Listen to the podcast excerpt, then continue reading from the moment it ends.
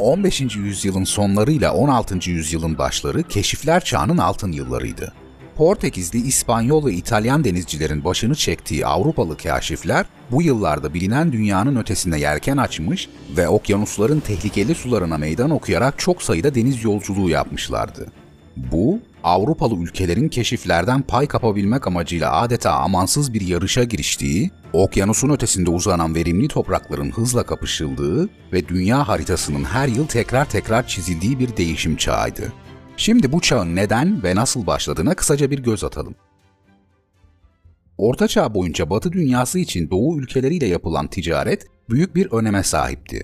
15. yüzyıla gelindiğinde özellikle uzak doğuda yetişen muskat, tarçın, karanfil gibi baharatlar Avrupa ülkelerinde ağırlığınca altınla takas edilebiliyordu.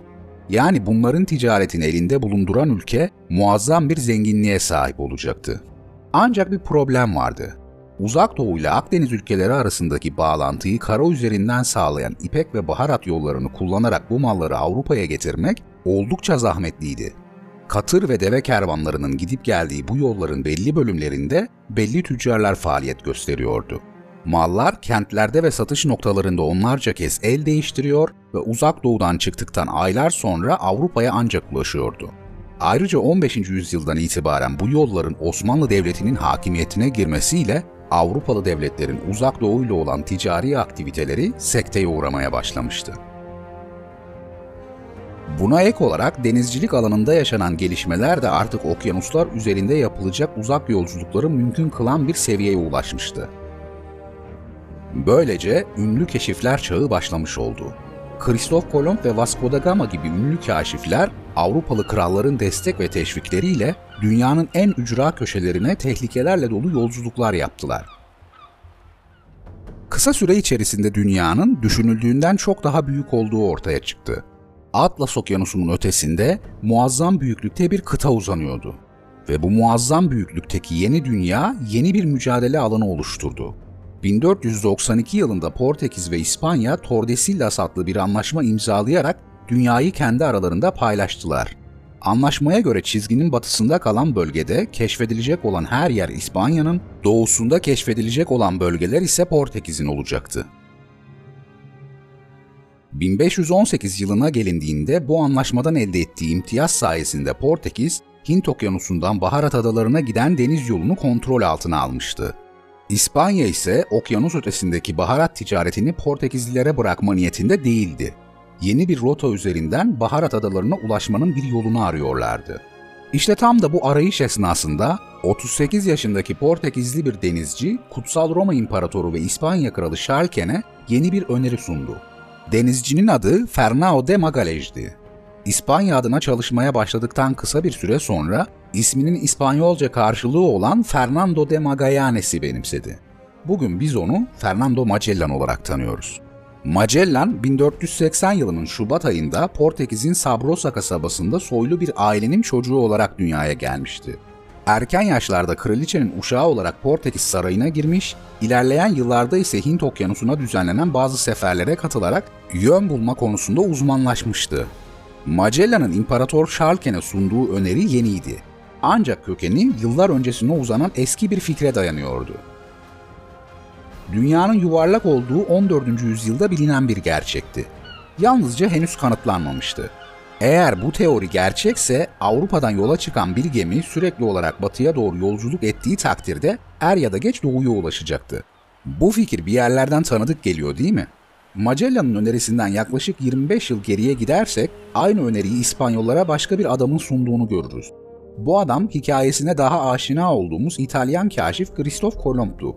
Kolomb doğuya ulaşmak umuduyla batıya doğru yelken açmış ancak Baharat adalarına yapmayı planladığı yolculuk karşısına devasa bir kıtanın çıkmasıyla engellenmişti. Gerçi Kolomb Hindistan sandığı bu toprakların başka bir kıta olduğunu öğrenmeden ölecekti ama biz lafı uzatmadan konumuza geri dönelim. Çünkü bu başka bir videonun konusu. O dönemde Avrupalılar Amerika kıtasının doğusunda başka bir okyanus uzandığını biliyorlardı. Kaşif Vasco Nunes de Balboa 1513 yılında Panama kıstağına ayak basarak Pasifik Okyanusu'nu gören ilk kişi olmuştu. Ancak bilmedikleri şey bu okyanusa deniz yoluyla nasıl ulaşacaklarıydı. Bunu öğrenmenin tek bir yolu vardı. kıtanın kuzeyine ya da güneyine doğru yolculuk ederek diğer tarafa açılan bir geçit aramak. Magellan'ın planı kabaca bu arayış üzerine kurulmuştu. Güney Amerika'nın etrafından dolaşıp bir geçit bulacak ve bu geçidi kullanarak okyanusa çıkacaktı. Magellan'ın önerisi Mart 1518'de İmparator Sharken tarafından kabul edildi. Emrine 5 gemiden oluşan bir filo verildi. Donanım açısından bunlar keşifler çağının en iyi teçhiz edilmiş gemileriydi. Magellan'ın amiral gemisi 100 tonluk Trinidad'tı.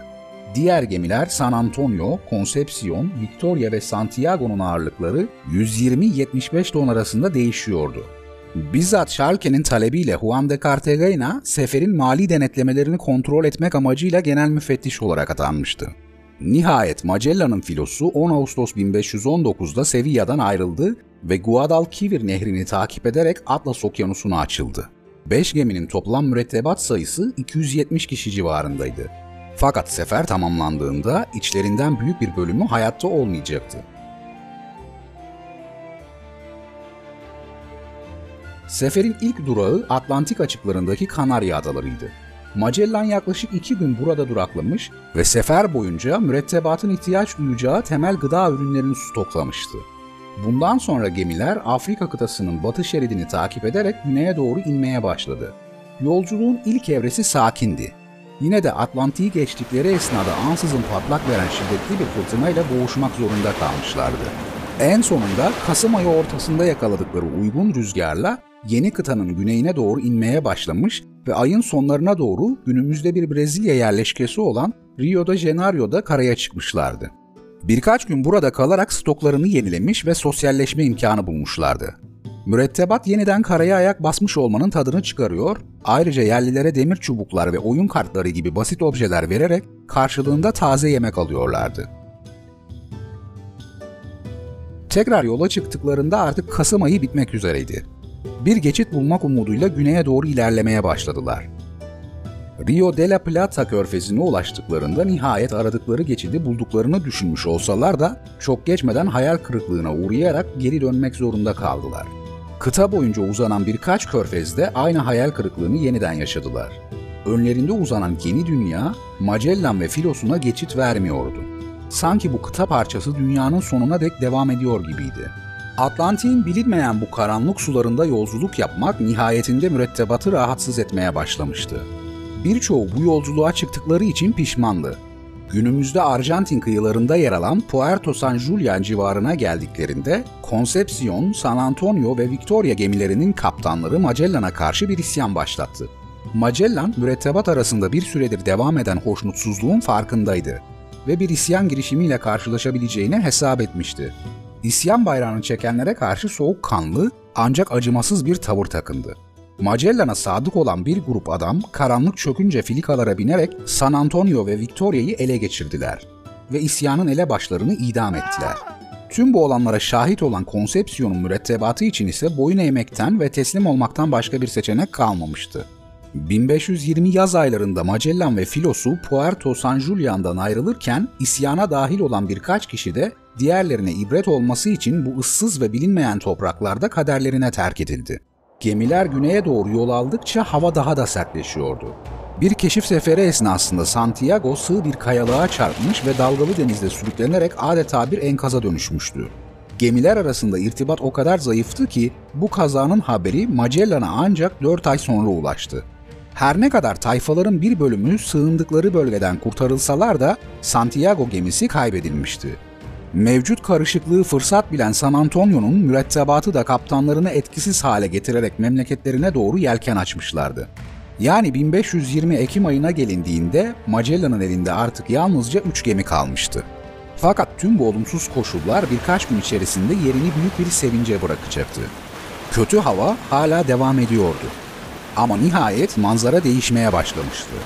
Okyanus üzerinde boylu boyunca uzanan kara bulutlar bir anlığına aralandığında doğuya doğru açılan geniş bir geçitle karşılaştılar. Daha sonra burası Magellan Boğazı olarak adlandırılacaktı.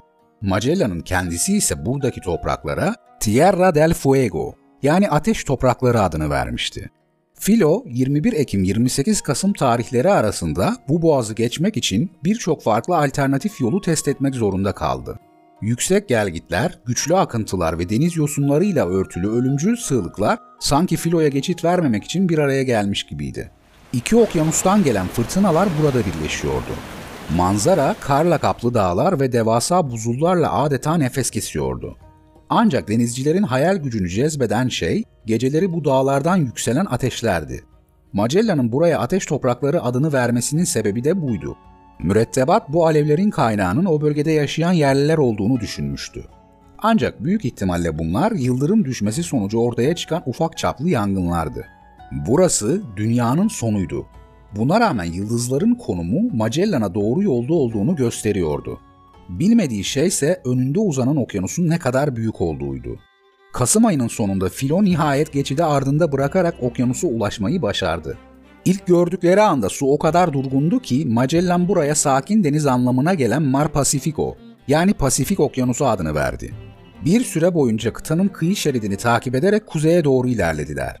18 Aralık'ta bugünkü Santiago civarına geldiklerinde ise dümenlerini batıya doğru çevirerek okyanusun bilinmez sularına doğru yelken açtılar. Ancak bu yaptıkları büyük bir hataydı. Gemilerde yeterli yiyecek stoğu yoktu.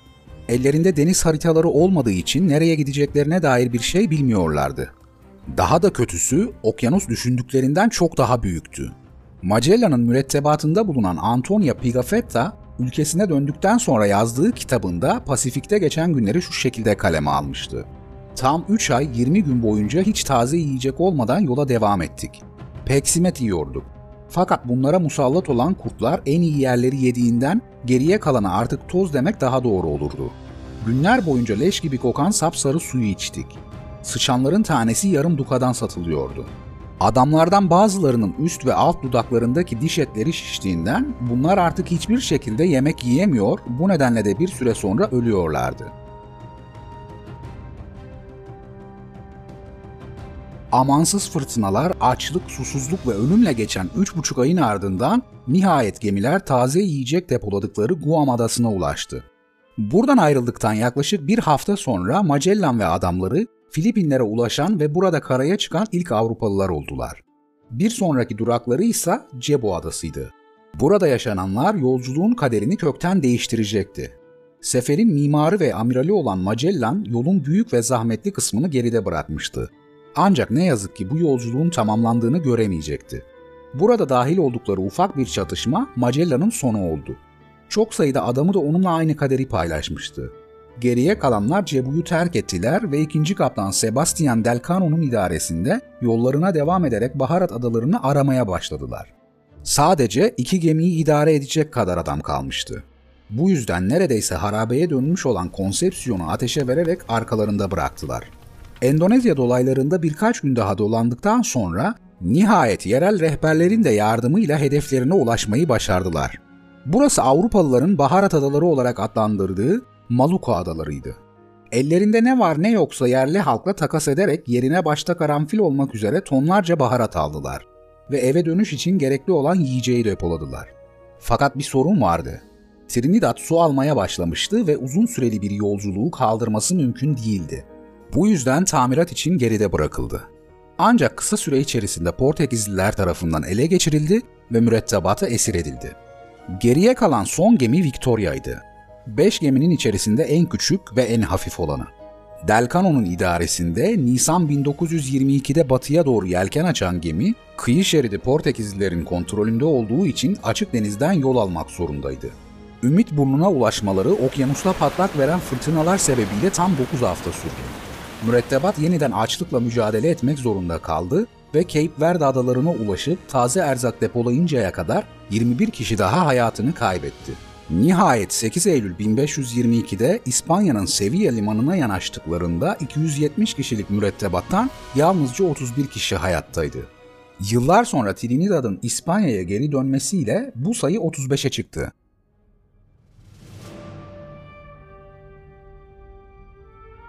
Magellan'ın seferi yüzlerce hayata mal olmuştu. Ancak sonuçları muhteşemdi.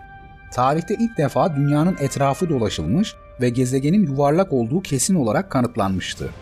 Amerika ve Asya arasında devasa bir okyanus uzanıyordu ve dönemin haritacılarını hesap ettiğinden 7000 mil daha uzundu. Ayrıca bu seferle birlikte Avrupalılar şunu da görmüş oldular. Dünyanın çevresini karadan dolaşmak mümkün değildi. Bu yalnızca deniz yoluyla yapılabilirdi. Tarihçi Lawrence Bergen'in de ifade ettiği gibi Magellan'ın başarısı uzay yarışını kazanmanın Rönesans çağındaki karşılığıydı. Magellan'ın dünyanın çevresini nasıl dolaştığını konu edindiğimiz bu videomuzun sonuna geldik.